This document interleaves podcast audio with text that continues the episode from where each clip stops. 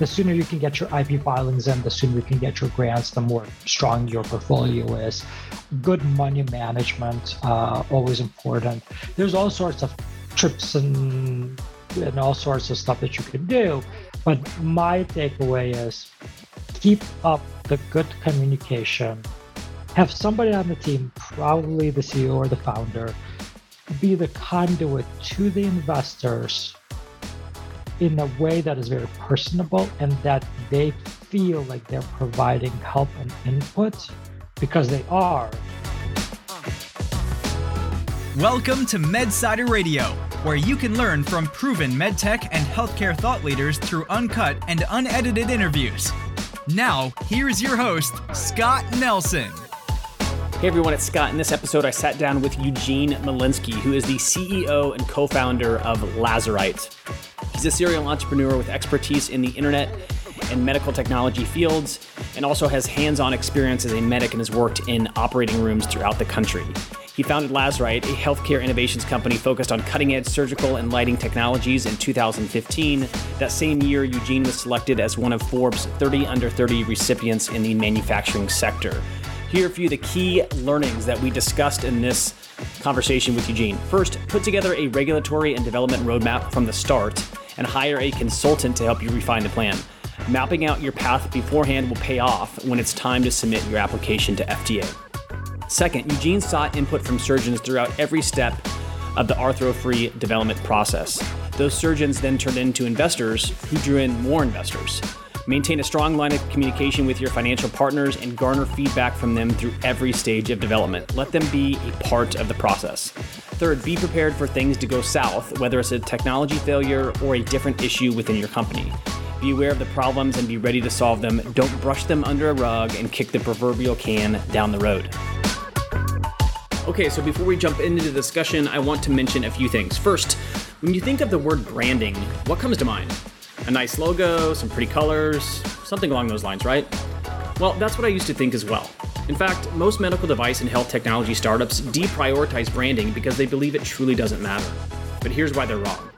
Regardless of who you're pitching a VC, a manufacturing partner, potential employees, maybe even customers you need to step inside their shoes and ask one simple question How does my company or project make them feel? You see, most people in the world of healthcare and life sciences have a completely wrong perception of brand and branding. But a buddy of mine, Howie Chan, has spent close to a decade using the power of brand strategy to launch some of the most innovative products, services, and companies that range from startups to Fortune 500 enterprises. Howie recently started his brand design micro agency, Healthy Brand Consulting. Howie and his network of partners grew up in the world of healthcare and can help with research, creative, strategy, and experience, all without the bulkiness of traditional agencies. Check out Howie's philosophy and his services at medsiderradio.com forward slash healthy brands. And for MedSider listeners, I was able to twist Howie's arm into giving away a couple free 60 minute consults. His schedule is pretty full, so Howie was only able to make this offer for the first three people that direct message him on LinkedIn. So head on over to medsiderradio.com forward slash healthy brands, send Howie a note, and mention this offer. Don't make the same branding mistake that most healthcare startups make. Give yourself an edge by partnering with Howie's team at medsiderradio.com forward slash healthy brands. Okay, second, if you're into learning from proven medtech leaders and want to know when the new content and interviews go live, head over to medsider.com and sign up for our free newsletter. You'll get access to gated articles and lots of other interesting healthcare content. If you want even more inside info from medtech experts, think about a MedSider premium membership. We talk to experienced healthcare leaders about the nuts and bolts of running a business and bringing products to market. This is your place for valuable knowledge on specific topics like seed funding, prototyping, insurance reimbursement, and positioning a medtech startup for an exit. In addition to the entire back catalog of MedSider interviews over the past decade, premium members get exclusive Ask Me Anything interviews and masterclasses with some of the world's most successful medtech founders and executives. Since making the premium memberships available, I've been pleasantly surprised at how many people have signed up. So if you're interested, go to medsider.com to learn more. All right, without further ado, let's get to the interview. Eugene, welcome to MedSider. Appreciate you coming on. Uh, Scott, thank you for having me. Uh, very glad and happy to be here. Yeah, looking definitely looking forward to the the, the conversation. So um, let's start out with the basics, um, and hopefully we'll spend maybe maybe five or ten minutes learning a little bit more about your background. So let's start there. What were you kind of doing leading up to founding Lazurite? Yeah, a good place to start. So I'm a quote unquote serial entrepreneur. This is my I guess fifth company, depending on how you count but I've uh, uh, I've actually been doing a lot of sort of company formation, leadership. In a sort of, I started in the IT sector. Um, actually, did uh, pretty well in that sector for a number of years before sort of switching over to medical sector. but that there's a little story there, which is I've always sort of um, I've been good with my hands. I've actually uh, have a chem degree, um, an engineering degree, but I I've also always had this passion for medicine. So I've always had this sort of let's call it dual track life, where I've been able to use a lot of my skills on IT, on engineering, but I've also been a medic. I spent a lot of time in hospitals, and, and I have this big passion for medicine but it was really actually th- those lives didn't really coexist until I actually went through and actually got a biomedical engineering degree, so a BME, and I was actually able to combine sort of both the things I was good at and my passion into sort of one one path, and I've been sort of growing uh, since then. So um, my prior company uh, right after, pretty much right after I got my degree or my master's degree in uh, in uh, BME, I uh, started another company, Dragon ID. Dragon ID was a medical device consultancy, and we spent a lot of time in cardiac, ortho, neuro, and wearables. And we sort of did some really cool projects. Um, we had both local recognition as well as national recognition and we got to work with some really amazing people because we would work all the way from your sort of uh, surgeon who had an idea on a napkin and the sort of curious what the process is to to bring that idea to life all the way to working with uh, large companies and uh, working with some of their products and, and maybe helping them on their way. But it was a consultancy right? So we we did a, a sort of a lot of work for a lot of different people but at the end of the day none of it was was sort of ours mm-hmm. um, so i was always uh, i can't say always but in the last couple of years of that i was a little bit on the lookout for where could i go next how could i sort of combine all my relationships that i had built up all sort of the skills um, the team and, and sort of the expertise. And and was there sort of a niche where it could be applied to in order to do our own thing?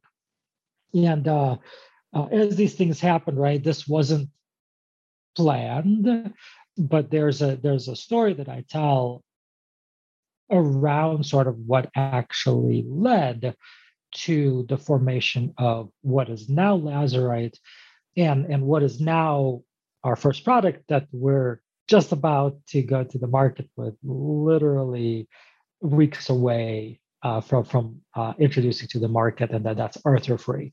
So so the story is I was uh, uh so this is Dragon ID. I was on a contract. I was in a, operating room. Uh, happened to be an uh, orthopedic operating room, minimally invasive surgery, so arthroscopy. There was a patient on the table getting ready for uh, uh, their surgery.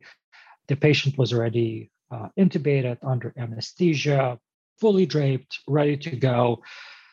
And then a PA walked by the bed and tripped and fell on the cables that were actually going from the bed that were there for the surgery. And that sort of like right like everything sort of happened in slow motion as everybody always says right like the pa fell hurt herself uh, actually pretty badly from what i understand the surgery had to be scrubbed it's a was considered never event. You're never supposed to see these things happen. Um, uh, unfortunately, they happen a lot, or a lot more than we we would want. But I'm sort of standing there, obviously after making sure that that we we sort of took care of the PA, that we took the patient uh, back, and all that. I'm sort of standing there and I'm looking around, and and I'm just going in my head. This is crazy, right? Like the years whatever 2014 2015 why why are there all of these cables and wires to the surgical tower that that shouldn't be there right like wireless surgery should be possible right? We have cell phones we have all of these things. And now right in 2022 that's even more true. But but even back then i, I was like this this is crazy. And so that became the impetus of what became lazurite what became arthro free. Got it. That that's super interesting story. So saw a problem like in real life, which led to like spark spark the the idea for Arthro Free. Um, with that said, why don't you tell us a little bit more about the product, and then we'll kind of get into um, kind of a, a, lot of the lessons you've learned, uh, you know, throughout your your medtech career. But tell us a little bit more about Arthro Free, kind of what it what it is, and then where where the company's at. You hinted at the fact that you're close to commercial commercialization, but give us a give us an overview if you can. Yeah, yeah, yeah. Happy to do so. So this actually follows taken directly from the story. So let's take this 10,000 foot view, right? Who in the audience, right? When you listen to, to, to, to, this conversation, the question that I have to you, the audience, is raise your hand if uh, you've ever had any minimally invasive surgery or you know anybody in your family or your friend group who has virtually i'm expecting everybody's going to raise their hand or say yes of course right when i say minimally invasive i mean orthopedic like arthroscopy um, lap uh, like a, a lap chole um, endoscopy ent gyn right these are all minimally invasive surgeries and there's sort of a common through line through all of these surgeries which is that if you want to do a minimally invasive surgery, right? And more and more surgeries are becoming minimally invasive. What do you fundamentally need, right? The surgeon makes a tiny incision. That's what makes it a minimally invasive surgery. But then you need a light into the body and you need video out of the body right? Without those things, I don't care what the surgery is or what the tools are being used or what the organ or joint is, you can't do that surgery. So, right now, currently, besides Arthro-Free, and I'll get to it in a second, besides Arthro-Free, there are no FDA cleared wireless surgical devices that can be used for surgery, for minimally invasive surgery. There's literally multiple cables running out of the surgeon's hand holding this camera, right? That takes the video from inside the body. There's a light to that camera that provides that light into the body. Multiple cables that are heavy, that are bulky, that are dirty and going to the surgical tower that's across on the opposite side of the patient. And that's been the same way it's been for the last 50 years. Right. So you think about everybody, like everybody thinks like the, the operating room is um, this sort of cutting edge experience and all that. The, unfortunately, the reality is, while there has been a lot of innovation, so think like robotics, there's also a tremendous amount of stuff that's 20 30 40 50 years old. Nobody's innovated on it. And doctors and nurses and pas and the staff they just they just make do. Mm-hmm. so this is one of those things. So what is arthro-free arthro-free is the world's first uh, fda uh, now fda cleared wireless surgical camera um, we got our fda clearance in march of this year for anybody here uh, who's listening who's uh, a little bit of a regulatory wonk, we got our clearance in three months. For those who are not, that is very fast, and we are very sort of thankful for the process that we went through. We had a really nice package that we put together. Um, so, so we're we've been very happy with uh, the FDA process.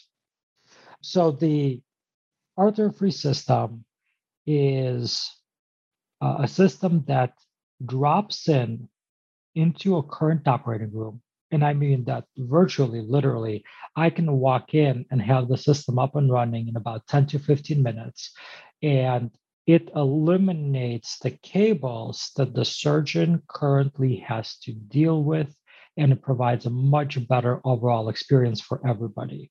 So I can connect our camera to existing pieces of equipment that are already in the operating room and the surgeon and the staff don't have to spend hours re- relearning how mm. to use a system because it is meant and designed and and we have a lot of human factors data to show that this is the case that it is virtually a drop in incredibly low burden of sort of mental burden for, for the staff. Uh, so we can come into an operating room, set up our system in about 15 minutes. Teaching a surgeon and the team takes about five to 10 minutes. It, it really is very, very easy. And then they can go ahead and start doing surgery like they do right now, but now without those cables, with a lot more freedom of motion, with a lot more accessibility where they didn't have it before, a system that provides them all the functions that they expect without the drawbacks of the dirty cables, without the drawbacks of the weight from those cables, uh, and, and a number of sort of other value propositions that we have for different audiences. But in the center of it all, right, is the surgeon and their team and their ability to perform surgery. And I am literally making their life easier. Got it. That's super helpful. Thanks for the overview. And, I, and, and for anyone listening that wants to learn a little, learn a little bit more about um, what Eugene is talking about, that the the arthro-free system, their website's really you, you, got a really nice website. I'm not sure who designed it, but it's uh it, it's nice and done. Um, and that's that's lazurite.com. It's L A Z U R I T E dot co, I should say, Lazurite dot co dot co. Um, need to get that dot com, Lazurite dot co. So yeah, check check out the website. It's, it's super cool. But Eugene, you mentioned something about your regulatory experience with FDA. I mean, that is incredibly fast. I think most of the the um, the audience probably does understand. You know, ninety day turnaround uh, is is pretty is pretty quick. When you think about that process, what are what are what were some of the keys to success uh, with with your team? Yeah, no, thank you for that question. It's um, let me sort of go explain it like this.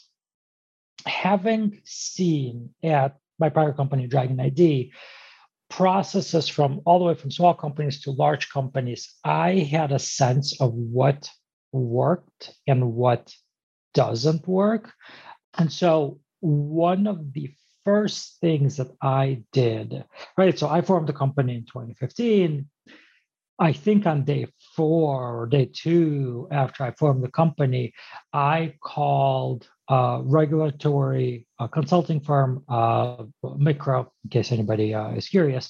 But I called MICRA and I said, look, here's what I want to do. I, I, have this idea for a wireless uh, camera system. We are going to have uh, new brand new light source on it and I, will get to that uh, what that means in a minute. But we have a brand new light source on it. We have some really advanced wireless components that we're expecting. And here is the path that i think it will need to take to get to the fda so i mapped first myself. I mapped our 510k path chose our predicates chose all the testing that I thought we'd need to uh, uh, to have done, gave that to MICRA. MICRA looked at it, sort of channeled their own expertise, probably talked to a few of, of, the folks that they know at the FDA, came back with some minor modifications to my plan. And we followed that plan throughout our entire development life cycle. So when it was time to, in essence, submit, we had a whole package already put together. And obviously, MICRA helped us mm-hmm. all that stuff. But we had a whole package put together because we were following the plan that was originally uh, created ahead of time. So that's one. And then number two thing that I did at the very beginning is one of my first hires an expensive hire, sort of because right venture backed and all that like it's an expensive hire but it was a critical hire is one of my first hires was our director of regulatory and compliance. And he's been with us almost since the start. Uh, and and why is that important? Because without that uh, person his name is patrick um, without patrick being in the mix the entire time there's no guarantee that we would have stayed on course and on track to go through all the paperwork and all the processes that we would need to in order to be successful. So it was. So how did we do our three? How did we get uh, through so quickly in three months? We had a plan. We followed the plan. We had a person who was in charge of leading the plan. And then when we did put a package together for the FDA, it was very comprehensive. I got it. That's super helpful. So laying laying that foundation from the from the outset of, of, of the project, right, um, was crucial to I, what I imagine not not just you know a, a a fast turnaround with FDA, but probably just to your point earlier, being able to follow that plan led to a lot of efficiencies uh, along the yes. way. Yeah, absolutely. Yeah. Got it. And then and then uh, you you asked earlier, and I do I just want to make sure I get this.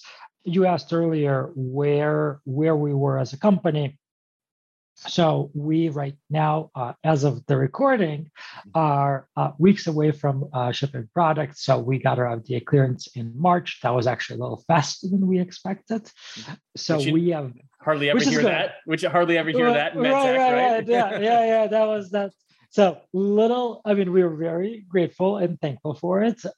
So we've been aggressively hiring. We have been uh, working through the manufacturing and supply chain and potentially by the time folks hear this, uh, we will either have already uh, just had our first man or we'll just have it in very shortly.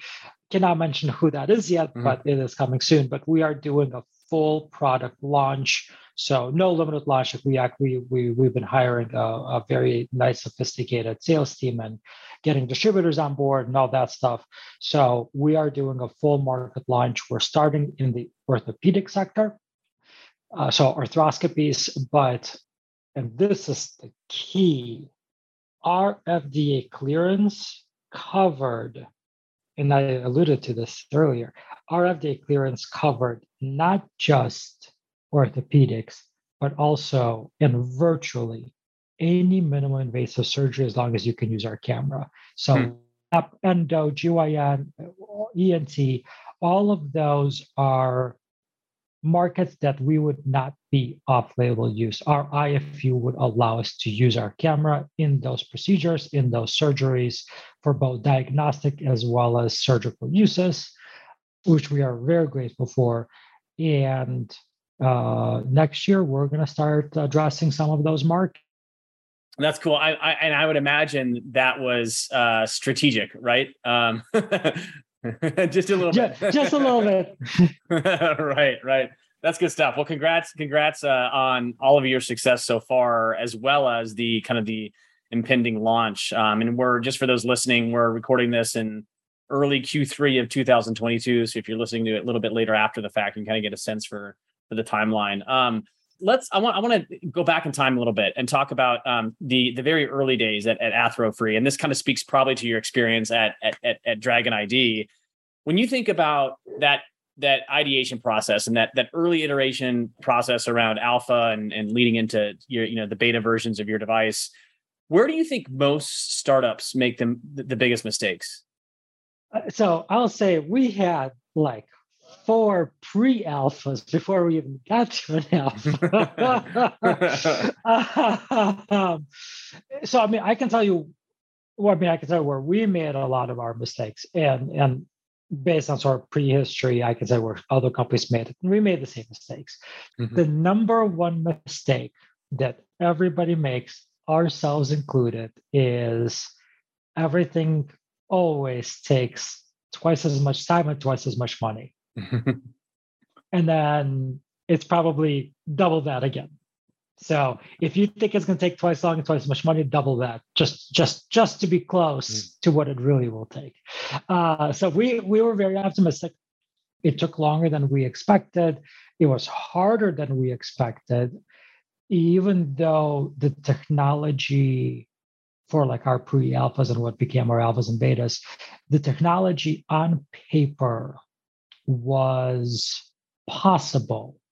And I was sort of pulling from automotive sectors, military sectors, uh, a lot of non medical locations. I was pulling a lot of things to put Arthro Free together. The reality was was that getting all those components to play nicely together and not in isolation was very difficult. And I think that's actually the mistake that a lot, if not most, if not even all startups make is unless you have something very simple, and most startups don't, right? Because now we're sort of in this advanced stage and things are getting really interesting out there in, in the medtech world. Um, everybody sort of builds on modules, right? I have this module, I have this module, and then you put them together. And that's where the difficulties happen is how hard is it to put things together? And I'll and I'll actually give examples using ourselves.